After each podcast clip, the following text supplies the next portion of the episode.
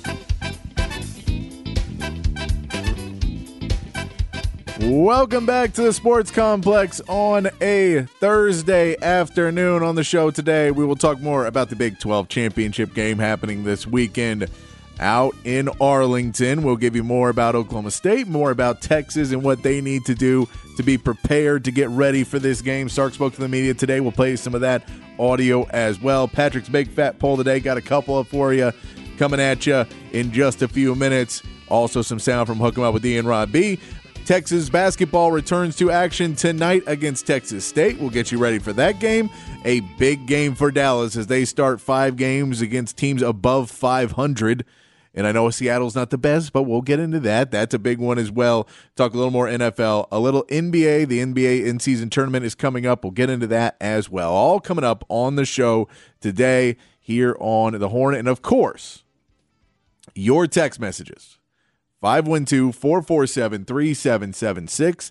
512 447 3776 is the text line number. Send those texts in, whatever you guys want to talk about. You guys drive the show. We just try to keep it on the rails. So whatever you guys want to talk about, we'll try and get we'll try and answer your questions or what you want to your comments and what you want the discussion to be about. We try and respond to everybody here on the show and read everybody's text here on the Sports Complex. All right. So let's get into some talk about Texas versus Oklahoma State. And more importantly, I think in this game, because we can go over and I'll talk a little bit about, you know, some keys that Texas is going to have to look out for. And we'll talk a little bit about what Texas may want to look, you know, may want to have be ready for and some plans. And we know about the three high, three down. We know Ollie Gordon's a really good running back, but there's some other things too. So there's some stuff Texas needs to look at. But in the reality, Texas is going into to, in this game on Saturday. They're feeling good after a 57 to 7 win over Texas Tech. They played well uh, in Ames, Iowa, winning the game in Ames, Iowa without really much struggle. You know, it wasn't a, a blowout, but it wasn't a big struggle game. So that's something that you you know you can rest your hat on. But Texas, you don't want to get too full of yourself and, and celebrate and pat yourself on the back that T'Vondre Sweat wins Defensive Player of the Year and Byron Murphy's Defensive Lineman of the Year. And, you know, you get all these first team players and, you know, you may be able to pat yourself a little bit more on the back and start looking forward and worry about those night games and worry about was Florida State versus Louisville, what's going to happen in that game? Is Alabama, Georgia, what's going to happen in that game? And, and what's going to happen? Can Iowa pull off the biggest upset in Big Ten history? And I know it's not really, but it would be a huge upset. So if you look at those, and you know what Texas is going to be looking around, they're going to be watching the game on Friday night and seeing what's happening with Oregon and Washington. Can you stay focused to not only perform at a level good enough to beat Oklahoma State, because we all know beating Oklahoma State is not good enough anymore. You're not close enough to that top four that just a win gets you into that top four. You have to win with conviction. Now, I don't think you have to do the 2005 national champ or the 2005 Big 12 championship. I was looking back at that one and I was trying to remember if I was right on that one. It's a game that I remember because I remember watching it. I was backstage at the Rolling Stones in Memphis. I was driving a truck for Los Lonely Boys and they were opening up for the Rolling Stones.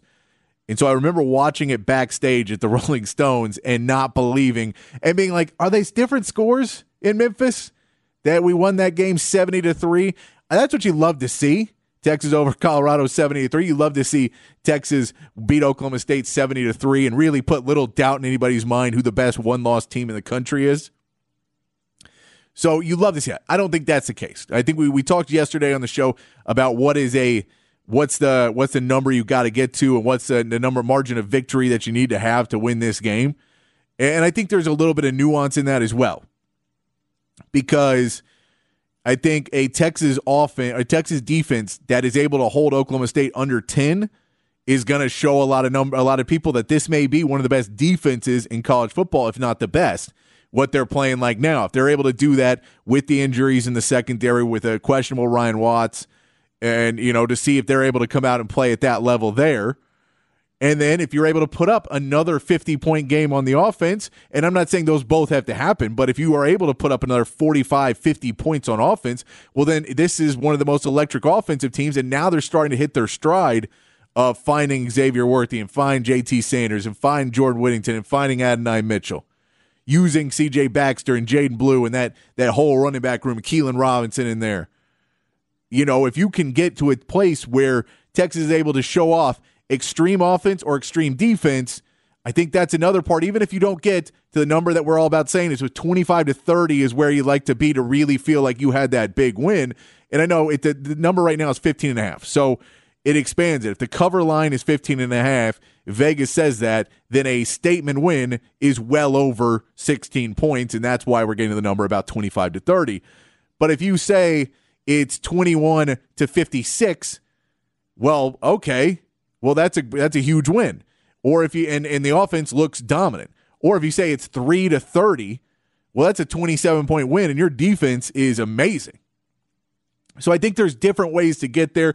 And if it's a, you know, but if you get to a, you know, 20 to 35 win, I don't know if that is going to be something to give you any style points because your defense wasn't great, your offense wasn't great, and you're a good team. You cover, you know, you almost cover the spread, depending on what the spread will be. And, you know, we could say 36, whatever make the numbers work. But it's not going to give you that same power of a dominant defense or a dominant offense. That's what was so special about the Texas Tech game is you put up 50 plus points and you held them to under 10. And you really showed in a conference where we're looking at an Oregon where the offense we know and we know what Bo Nix is doing. We know what that team can do offensively, but can they hold uh, you know a Georgia or a Michigan or a Texas or or an, an Alabama or a you know anybody? Are they going to be able to hold Washington? We'll see that on Friday night. So I think that's more the question of can you get a defense that looks elite or an offense that looks elite? But this is on Texas to show up and be prepared uh, for the game. So Texas is going to have to continue to stay in their in the right frame of mind. Sark was asked about how do you keep the right mentality while you're seeing success that these players, a lot of them have never seen, they haven't seen at the college level. They may have seen it in high school, but they haven't gotten to that college level. How do you keep the mentality and keep them faced the right way throughout an entire season and then into a Big 12 championship? Here's what Sark had to say about keeping the right mentality. Well, I, I what I we try to do with our guys is is really you know compartmentalize some things. We have a lot of fun as a team you know and we've got coaches that uh, do a great job of of keeping it loose. I, I, try to like i said i try to have great relationships with our players and and let them know the human side of me so i have fun with our guys too. But i also think we train them in training camp how to have the right mental intensity the right the right focus uh, in meetings when we're talking football in walkthroughs when we're, when we're going through football, in practice when we're going through football, um, and then have the ability to step away from it too and uh, enjoy one another and have fun with one another. You know, I, I, I referenced this before. Like when we have a night game on Friday nights, we don't meet Friday night. We go to the movies together. And I know that sounds a little kind of maybe old school or corny, and some of the movies are good and some of them aren't very good. I'll be honest with you. But in the end, just hearing the conversations on the bus about the movie. Nobody's talking about, you know, how we're going to cover the kickoff or how we're going to block this, that, whatever. We go do that Saturday morning in the hotel. And so I think having those moments to to make sure that they're that they're loose enough uh, is big. But I also think that, you know, we we really really try to impress upon them like you can play loose and you can play fast and you can play physical when you know what to do. And so our, our players have gained confidence in, man, when I know what to do, I can be a little bit more loose because I can't wait for that opportunity to present itself because I know how I'm going to play the play. And so um, our guys have have bought into that, and then I think they continue to pick each other up to give each other confidence that they're that they're more than capable to play to play at a high level.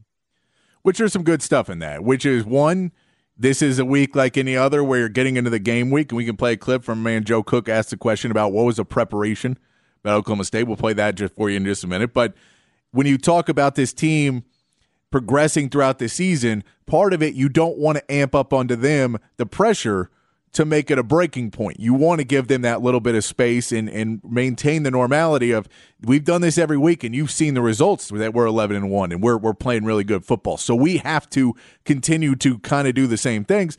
But that's when you ask a coach before a you know one of the biggest games of his career as a head coach at least to what are you going to do?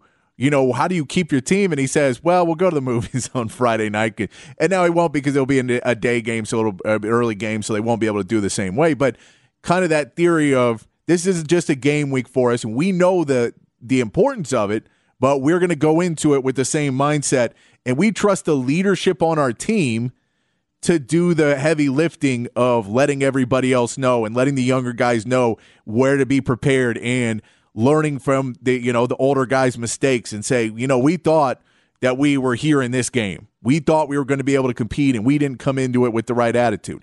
And knowing that this needs to be a four quarter game and this needs to be a statement game and to have that energy from the beginning to not allow Oklahoma State to even get off get off the ground and never let them get started. That's the kind of mentality. But Sark saying our side of it is to keep showing them that we're a family and things are going well and we're having a good time and things are going well. The team is going to be able to pick that up. I thought another interesting thing he mentioned today was he was asked about what was one of the most uh, improved areas of the team. If he could name one thing that is one of the most improved areas of the team, what would it be? And his answer his answer is pretty interesting, but it's also pretty true, and you can see the difference of it. Partially his play calling, and partially is the performance of this side. Here's Sark when he was asked about what was the most improved area of the team as they've gone through the season. You know, to me, an area where the second half of the season we've really improved. Our return game has really come to life. I think you've seen Xavier, his punt returning ability, the second half of the season. He he returns one for a touchdown. He has one call back that might be a questionable call. Um, he's created some explosive returns there. Our kickoff return unit has really taken a step, and we're, we're seeing that with with Keilan, you know, with with his touchdown return last week. But that's not just because of those guys that are returners; it's what those other players are doing, and a lot of those players on those return units are freshmen, they're sophomores, they're first and second year players, and so their development if using the proper fundamentals, the proper techniques, understanding the schemes, understanding the checks, you know, before the ball snapped, uh, their ability to finish those plays at a high level. To me, that shows me a lot of growth in our team that we're improving along the way. Uh, it's easy to look at, you know, the quarterback, right, or the running back, those types of things. But to me, if you want to look at how does your team growing, look at our kick coverage unit you look at look at our punt protections and things of that nature. Have we improved the second half of the season? Because that's generally a lot of younger players and that means they're growing and they're pro- improving along the way. So that's a great answer. What's something that is improved throughout the season? Now partially this is because sark is not going for it on fourth down as much and letting the special teams play a bigger role in this in this texas team by having the field goals. And bert auburn being able to kick those field goals, and Sanborn being able to put, put teams further back by allowing them to be a part of the game. That's partly his play calling that he's allowing them more in the second half of the season and not, you know, kind of giving up on the not fully giving up, but realizing that the fourth down, going for it over and over again and playing that super aggressive isn't what this team is this season. And so you have to move on from it. He's been able to do that pretty well, and you've seen the, the results. Now you throw into that what it does on the other side when you're not giving them field position, what it does for this defense to then allow uh, punt returns that Xavier Worthy is doing great on. And then you throw in, okay, well, we still have going to have a kick return or two in this game, and Keilan Robinson's able to go out and handle that. But the defense is playing better because the special teams is allowing them to have more of a field so that bend don't break is not starting at the 45 50 yard line. That bend but don't break defense is starting at the 15 now. And when you say you got to go t- you got to go 85 90 yards on this Texas team, that's a lot harder goal than all you have to do is get 30 yards and you're in field goal range and now the entire shift of the defense has to change. All of those things, it really does tell you that Texas is becoming a more full team because now the special teams is connecting and making it a more cohesive team between the offense to the defense and that whole we're all helping each other and we're all symbiotic thing that Sark talked about so much at the beginning of the season because he was going for it on fourth down, he wasn't allowing the special teams to be there. And yes, we can say Baylor they muffed the punts, and there's there's been points where the special teams wasn't where it needed to be, but it's another piece of why you believe Texas can compete at a high level in this game. Another interesting thing I just mentioned, Joe Cook uh, asked Sark uh, about the prep for OK State because Texas played on a Friday. They could sit and watch games on Saturday, and Sark could watch games, and so of course he's watching BYU OK State. He's watching that game. And he'll make a joke of a game because first of all he's a BYU alum, so he wants to watch that, and then he's also seeing, all right, who are we going to play? And this game matters. So he we know he's watching. So the prep for this week is a little different because normally you have your Saturday and you're kind of getting back and you're getting over the game the night before the you know your Saturday you're playing. So you're not necessarily watching the other games and you don't immediately have that turnaround of getting things prepped. Also when it's OK State if you're playing K State or you're playing Oklahoma which were the two other likely scenarios you already have a lot of stuff kind of put out on them. And now you have to get more stuff and you have to find newer stuff what they're doing but you have a lot of prep because you've already played them once. OK State you haven't played. So he so Joe Cook asked Sark how did what was the schedule? What was the timeline of the schedule for OK State where you basically, as soon as that game's done, you can get to work?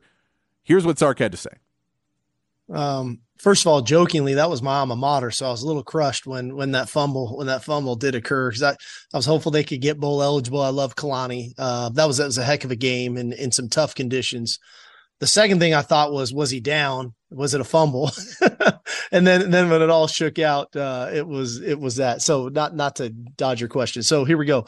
It just went right into what a normal game week would look like. You know, I guess we were a little bit fortunate in that we had the extra day uh, from a staff perspective to start that preparation side of it.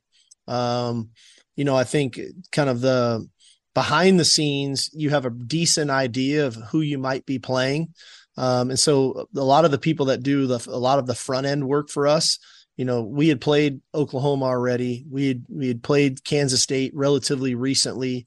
Um, so a lot of kind of the back end work or the front end work of it was was we were prepping in case it was Oklahoma State. So when the staff could come in and start that process, things would be ready to go from a from a cut ups and a breakdown standpoint. And then we just went to work, you know, like like we would any other game week and and you know getting our scouting reports ready, getting our personnels ready of of who they are, individual players, and then started a game plan. And and the, our week's kind of gone from that point forward like a normal week. So they've got their game plan going. They're starting to figure it out, but it's an interesting thought of them being able to get into it basically starting Saturday night. You're already starting on this game plan, and you do have a head start now getting prepared for this game. Whereas OK State understands they're playing, they know they're playing Texas. If they win, they win. They still have to go you know, finish up and and get you know wrap up that game and everything from there. Texas is done with all that and ready to go. They get the extra day that gets them into a normal practice week and gets them a step ahead in this game. I mentioned we are going to talk a little bit. I, I text lines open as well. See some of you guys on there. We'll get to that in a minute. 512-447-3776. Uh, a couple things that I've been looking at, kind of looking at Oklahoma State and looking at their games uh, that they lost we talked a little bit about that yesterday, and then a game that they won. And I kind of want to judge Oklahoma State versus Oklahoma or versus Oklahoma. So to look at this is the best team they played. This is a team that beat us. How did Oklahoma State get that game and get the win uh, against Oklahoma? And one of the things they did, which is something that could affect Texas. So I don't know if Mike Gundy is going to go with this if Mike Gundy is that's what he's really going to push for in this kind of game, but it was something that Texas has struggled with throughout this season. They threw the ball a lot short. They didn't try and blow the roof off of it. They just threw the ball short and picked up first downs. They were able to keep moving the football. They actually threw the ball more than they rushed it in that game, which is not normally what they do with Alan Bowman. Alan Bowman's not a great quarterback. So they ran the ball 38 times with Ollie. But Alan Bowman comes in, throws 28 for 42, gets 334 yards, only averaging eight yards a pass. So he's throwing and they're getting yards after catch. That's something Texas is going to have to look out for in this game. Also in that OU game, OU turned the ball over three times. Uh, Texas, uh, OSU only had one in that game. So that's, you know, you got to hold on to the ball. That's an easy take. We know that every single week. But something you're going to have to watch out for in this game is those short passes when they start to load up the line for Texas and when they start to try and bring pressure against Alan Bowman. Yet another thing, uh, Oklahoma got zero sacks on Oklahoma State and on Alan Bowman in that game. You're going to have to get pressure and grit at home, but they threw a lot of short passes to kind of alleviate that pressure. That when Oklahoma brought pressure, they were able to get the ball out pretty quick and get those little short four or five yard passes and just keep moving the ball forward. And that's something that Oklahoma State did against Oklahoma that they may try and use against Texas. Because we know that, you know, picking Texas is that bend but don't break. But if you throw in a really good running back and you throw in his ability to get four yards of carry, get three, four yards of carry. And then if you're passing on top of those and not having the incompletions and having three or four more yards of carry, a pass play, and getting the ball out, not allowing them to disrupt you in the backfield, not allowing time for the pressure to get home. That's something that could be a problem for Texas. The defensive line, especially up the middle, needs to help out in that. Byron Murphy has been great this year about knocking passes down where T'Vondre Sweat is getting pressure inside. Byron Murphy has been really, really good about getting those big paws up and knocking the ball down. He's going to need to do that as well because if you're throwing those short passes and trying to go over the middle and the defensive line is getting pressure in and you're still trying to throw that, that could be a problem. And if he's moving out of the pocket, you trust Alan Bowman less and less. So that's something that Texas needs to look out for in this game. Uh, and the safeties and the communication needs to be on point for that. Sark talked about the safety play, and he was asked about rotating safeties and really how has it affected Texas? How is rotating safeties? And I think they finally kind of found the right plays to get guys in in, in the right rotation to get guys in where they're not getting burned. It also helps to have a healthy D line, a healthy linebacking core. And I think that the safeties are finally getting the confidence and the leaders on the field are getting the confidence to have the communication. But here's Sark talking about the safety rotation that's a little a little unconventional for a lot of teams, but Sark has got it and had success the last few weeks. He's going to need it again this week. Uh, from a safety perspective, you know, we do play a lot of safeties, and I think it's been really beneficial for us. I think the the the rotations that we've been playing with on the defensive side of the ball is one of the reasons why we're able to play so well throughout the the stretch of a game. I know we had a little lull in there uh, where we've kind of relaxed some, but when you really watch us, especially at critical moments, our guys look fresh and they play physical, and so the safeties are no different than that. And and we do have a, a good room there. I think Coach Gideon's done a really nice job with those guys of working with the communication aspect of it. Naturally, you're going to have some of those guys that are a little better at communicating than another. It's just a it's a skill set that maybe one guy has a little bit better than another. So we're always trying to make sure that we've got the right combination of guys out there that that at, minimum we have one of those guys back there that is excellent at communicating. I think it is helpful that Jahdae is a great communicator at nickel or at star, and that Jaylan Ford is a great communicator at linebacker. Because if all those guys are on the same accord, generally the other eight guys that are out there with them will be will be all tied together as well. And that's it. Communication. Communication, the lack of there earlier this season cost Texas many, many times.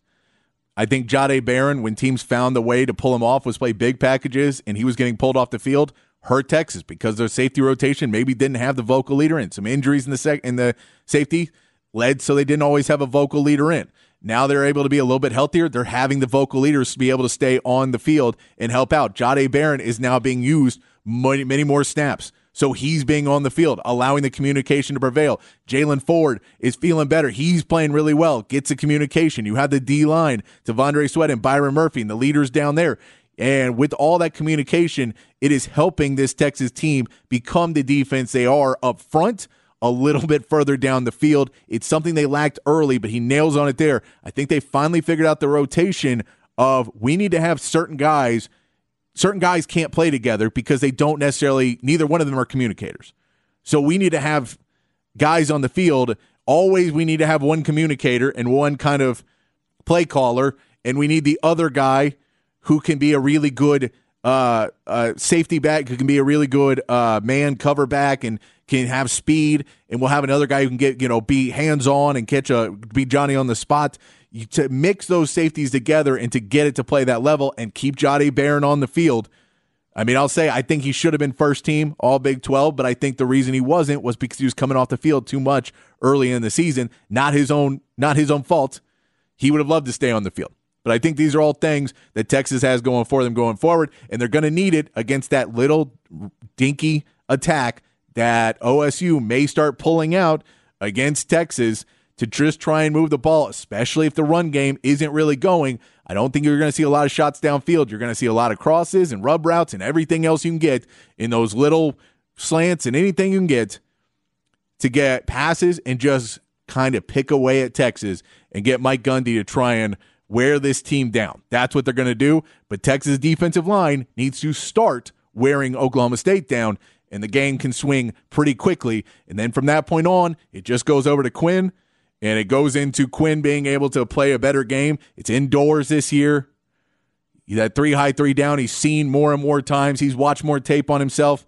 I think that this Texas team is going to got a good shot to put up some good numbers against Oklahoma State. We'll be talking more about it uh, big show tomorrow. Big show tomorrow, uh, 4 to 7 p.m. tomorrow.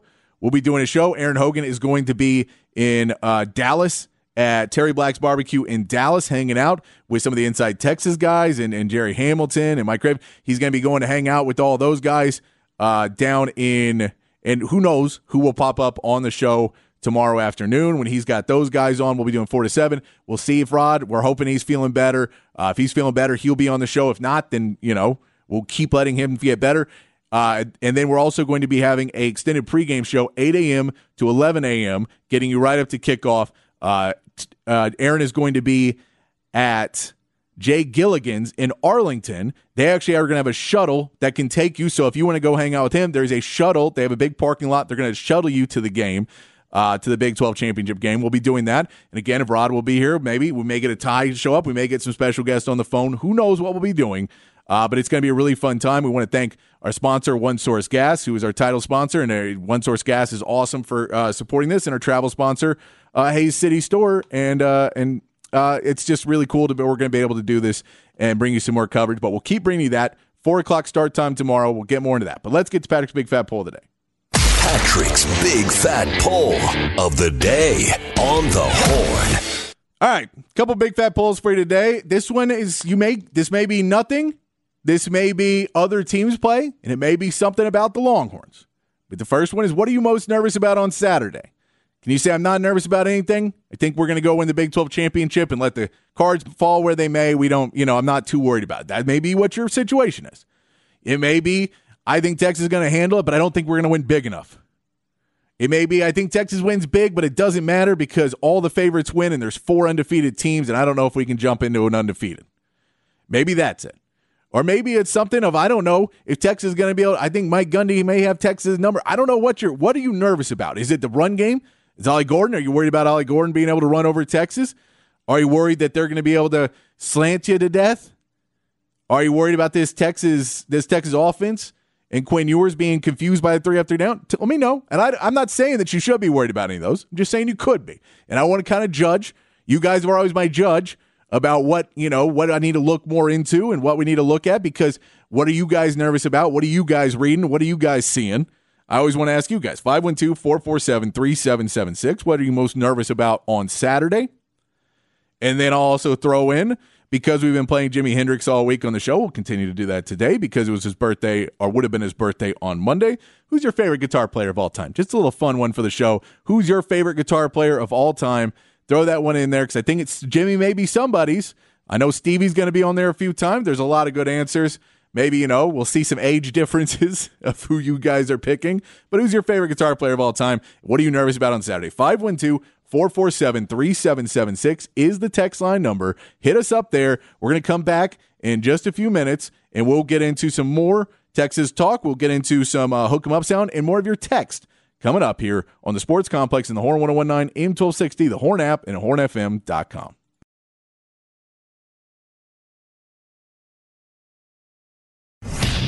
Patrick Davis and the Sports Complex. Weekday afternoons only on the Horn.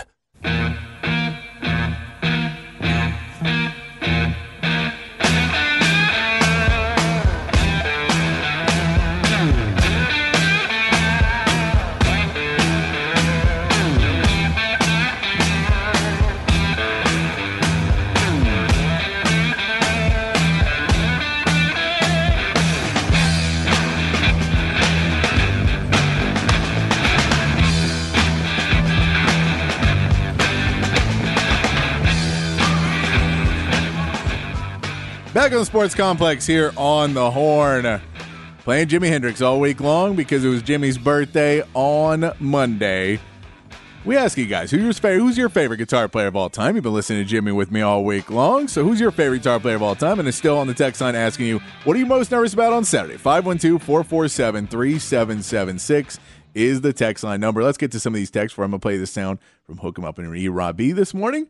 Uh, Rye Guy from New Mexico says, What's up, man? You really need to start earlier. Just kidding. Excited for the new start time next week. Appreciate it. If you have not heard, we are moving to 4 to 6 p.m. starting Monday. We are doing the big show tomorrow uh, with Ian Robbie, depending on Robbie's health. But Aaron Hogan will be in Dallas at Terry Black's and have special guests. That'll be 4 to 7, though. So we'll be doing the three hour broadcast uh, tomorrow afternoon. Uh, then starting Monday, December 4th, it will be 4 to 6 p.m. will be the new time for the sports complex. Rich Eisen playing for two hours before us and one hour after us. We're going to sandwich right in there in Rich Eisen. Uh, Texter says, question. Question I have is uh, so I've been watching the SEC network with Paul Finebaum, and a lot of people are saying that if Alabama beats Georgia and Texas blows out Oklahoma State, that it could be Michigan, Texas, Alabama, Washington in the college football playoffs. What are your thoughts? Florida State has to lose. I don't think they're going to knock Florida State out undefeated. I just don't think that'll happen. Uh, and I don't know if Georgia gets knocked out either. It, it, it becomes a lot more muddied in that situation. It just becomes a lot more muddied in that situation. I don't know. I know that's kind of, you know, and it depends too. If Oregon beats Washington, which they're the favorite to do that too, then Washington gets knocked out, and it's Oregon in there. But Oregon or Washington's probably going to be in. Uh, Michigan, I assume they're going to beat Iowa, Iowa, so they'll be in.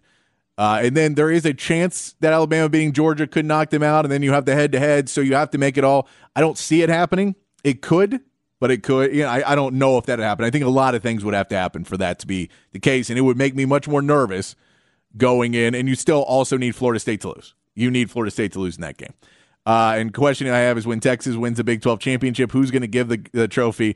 Surely not the commissioner with all the trash talking he did to, for Texas. That would be kind of awkward for him. Of course, he's going to give it to him and he'll say nice things.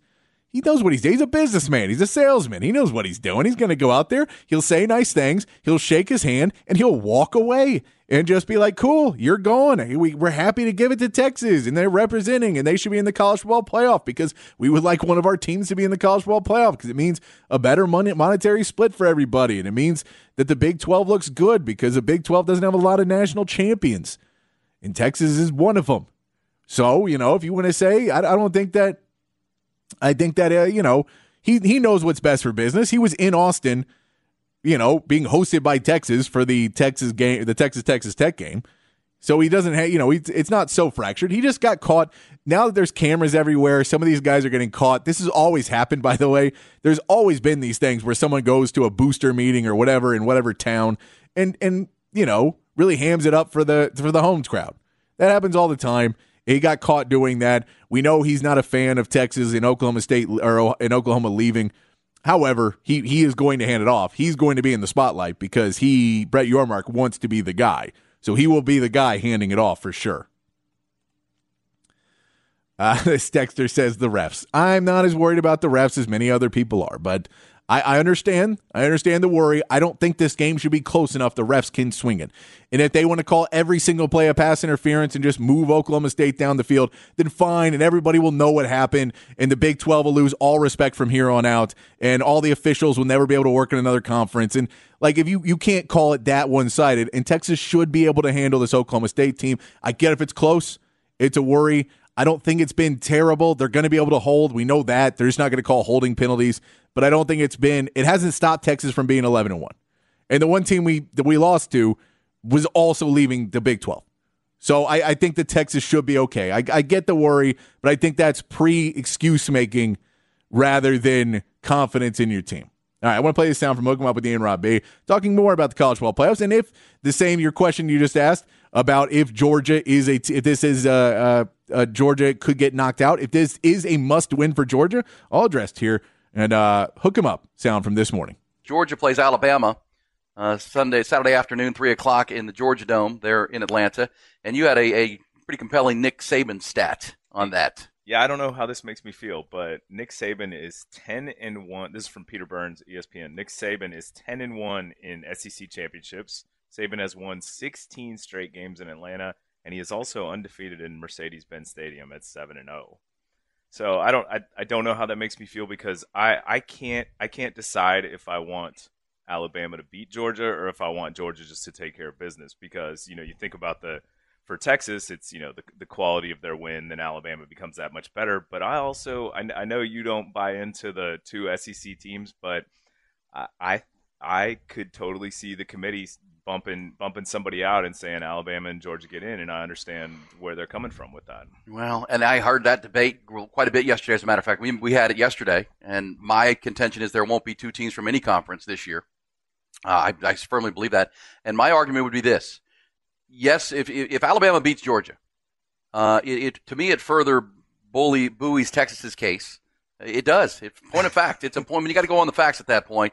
Uh, Texas beat Alabama by ten points uh, in Tuscaloosa. If Alabama then beats Georgia, who, look, by the way, who, who are the Georgia heavyweight wins this year? That's what I was actually just looking at because I mean Georgia's heavy, Georgia's best win is Missouri in Athens this year, right? Uh, they beat Tennessee, who was down this year. Uh, they beat Florida. I mean, who is who is Georgia's best win? Oh, Ole Miss is their best win. Okay, that number, and they won 52-17. But I, yeah, I agree. Like they, and I think, and, and even I, I'm just as guilty of it. I just in my head have considered them easily the greatest team in college football just because they've been pasting people. But this but, is but this is their playing game. I mean, yeah. to me, you have to consider this a play-in game. And if Georgia doesn't win it, they're out. I mean, that that would be. And here's why. And here's why. Uh, they wouldn't be a conference champion, uh, Nick. Uh, the conference championship data point and that 12th win is going to be a huge factor, in my opinion, uh, because Texas has a chance to be a conference champion in a 12 win season. Oregon has a chance, even if they have a loss, that they were a conference champion in the Pac 12, which was a very good conference this year.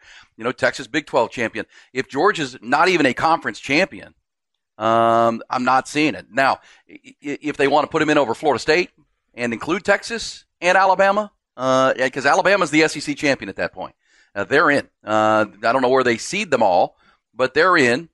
Uh, Texas is in as the Big 12 champ if they win uh, Oregon or Washington are in as the Pac-12 champ, and then you can decide you can if you want to go ahead and, and not put the ACC champion in. I mean, Michigan's in too, obviously. So you know, no, I, I think the conference championship and the 12th win would be a big data point in that conversation uh, for the committee. And I look at it's it's not a it's not a, a situation the committee wants. I mean, it's going to be a mess because the Georgia fans are going to be howling. Uh, you know, we won 29 straight games. We're 29 of our last 30 games. We're not in. We're not one of the four best teams, but you're not even a conference champion, and you didn't win your biggest game.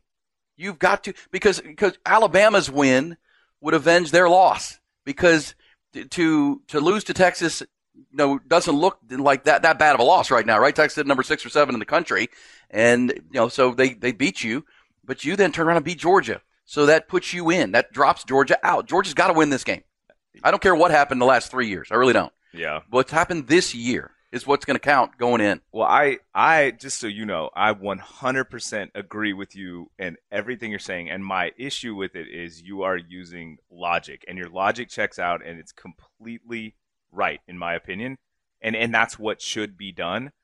But I also, this committee has proven week in and week out that logic doesn't matter, that, that, that the only thing that matters to them are these big, sexy wins. That's what they want. And that's what Georgia's done most of the year. Granted, they slipped a little against Georgia Tech, but and, and maybe Missouri, but they they've pasted people, and so did Oregon, and they fall in love with these teams. And Texas, we have this reputation as a team that's squeaking by, right? Like instead of the the rhetoric being Texas lost their you know their incredible running back Jonathan Brooks and they won two games with the backup quarterback who'd never really even played in a game. Instead of getting credit for that, it was like, well, they squeaked by a, a you know a, a higher ranked Kansas State team with a backup quarterback.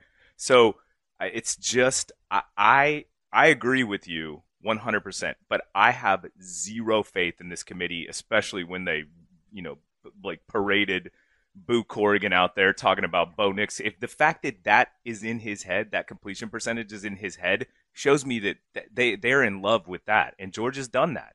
So I I don't know, man. I hope I hope you're correct. I just think this is an outlier of a year. We haven't never had a year where eight teams have a look on the final weekend. Never. Yeah. And meaning eight teams have a look and they they have to be considered. So you have to consider every data point all the way down to conference champion. Conference champions need to be in because starting next year, next year you're going to a model that's a 12 team model, but you're guaranteeing the the final the, the Power Four conference champions are in.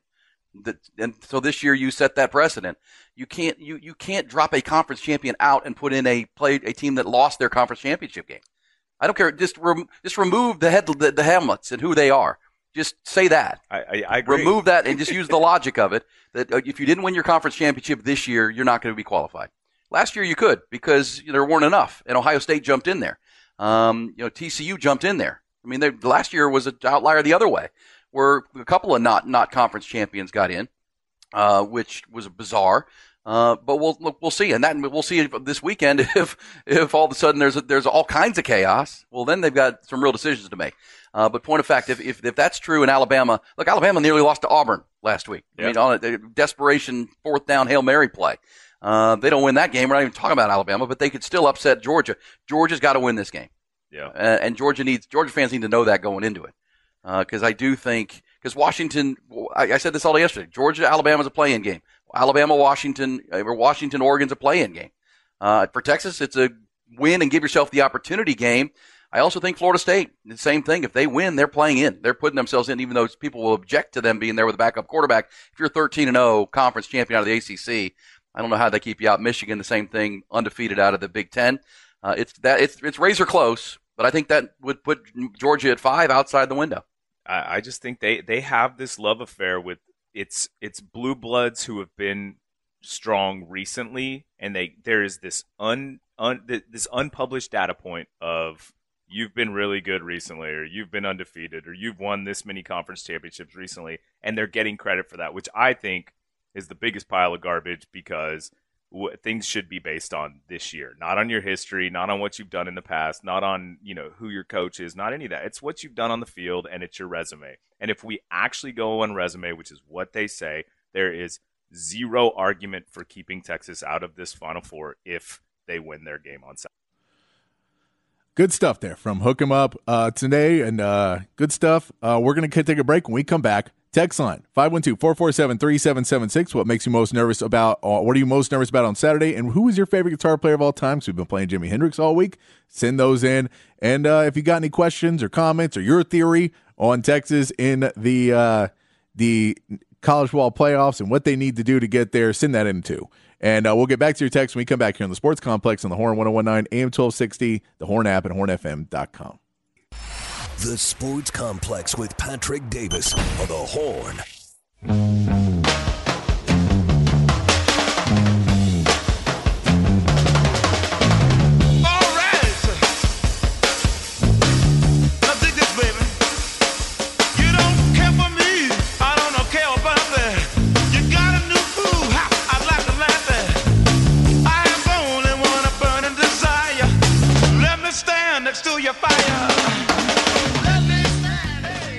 Back on the sports complex here on the Horn. Playing some Jimi Hendrix for you all week long. Running a little late, so we're going to take a couple texts and then we will get to to the break, and we'll start reading texts here in the six o'clock. Also, in the six o'clock, we'll talk some NFL. Cowboys play tonight. We'll also have some Texas, Texas State talk as Texas takes on their next opponent in basketball. We'll get to all of that here on the Sports Complex. Call coming up. Uh, Texter says, Is Arch really going to transfer if Quinn stays? I appreciate you listening. First text I get from you. I appreciate you listening. It is clickbait.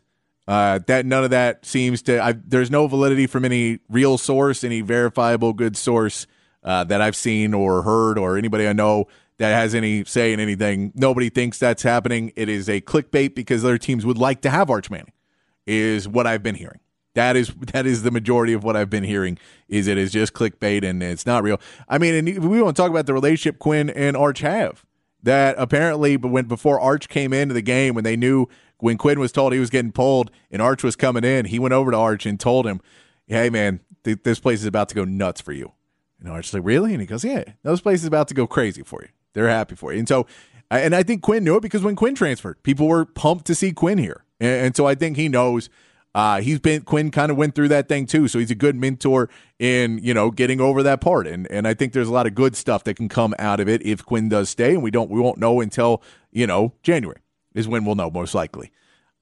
Uh, Carrie from Georgetown says uh, for the question of who is the uh, who's your favorite guitar player, Cassandra and Mike Myers. Uh, that is uh, from a Wayne's World reference, I believe, a solid Wayne's World's reference. The band, do you know this one, Carrie from Georgetown? Do you know the band name from Wayne's World? It is not just Cassandra. It's Cassandra is the, the woman. Tia Carrere is Cassandra. Uh, Crucial Taunt Crucial Taunt is the band name from Wayne's World. Uh, just to give you some terrible information that's going to stick in your mind now, and uh, there's no need to have it. Uh, WPI Parts Guys is all I can say that it's a fun freaking time to be a Longhorn. There is ways to wear the burnt orange, sometimes defiantly, sometimes confidently, sometimes boastful, but right now I wear my burnt orange Texas Strong. Hook 'em. It says, uh, plus we just got to dominate and let the chips fall where they may. Favorite guitar player, Zakk Wylde. I actually got to see Zakk Wylde playing Jimi Hendrix a year ago, I guess, uh, at, at Moody Theater. It was very cool, and he walked across everywhere, and he was killing it. But yeah, Zakk Wylde, awesome guitar player. Very awesome. Playing with Pantera now, too. Just, just checking off all the boxes of a cool guy. I once saw him on a golf cart, and it was very awkward. It was at uh, Ozzfest, and he was just riding by on the back of a golf cart. It just looked very out of place to see the guy, huge beard, long hair, all the leather, just sitting just – hugely on the back of a golf cart. All right. We got to take a break. We get to the top of the hour. Uh, we'll come back. We'll get into more of your text. 512 447 3776. What are you most nervous about on Saturday? Who's your favorite guitar player of all time is what we're asking you. We'll get into some Texas basketball talk, some Cowboys talk, and uh, whatever else we get into here on the Sports Complex in the Horn 1019, AM 1260, the Horn app, and hornfm.com.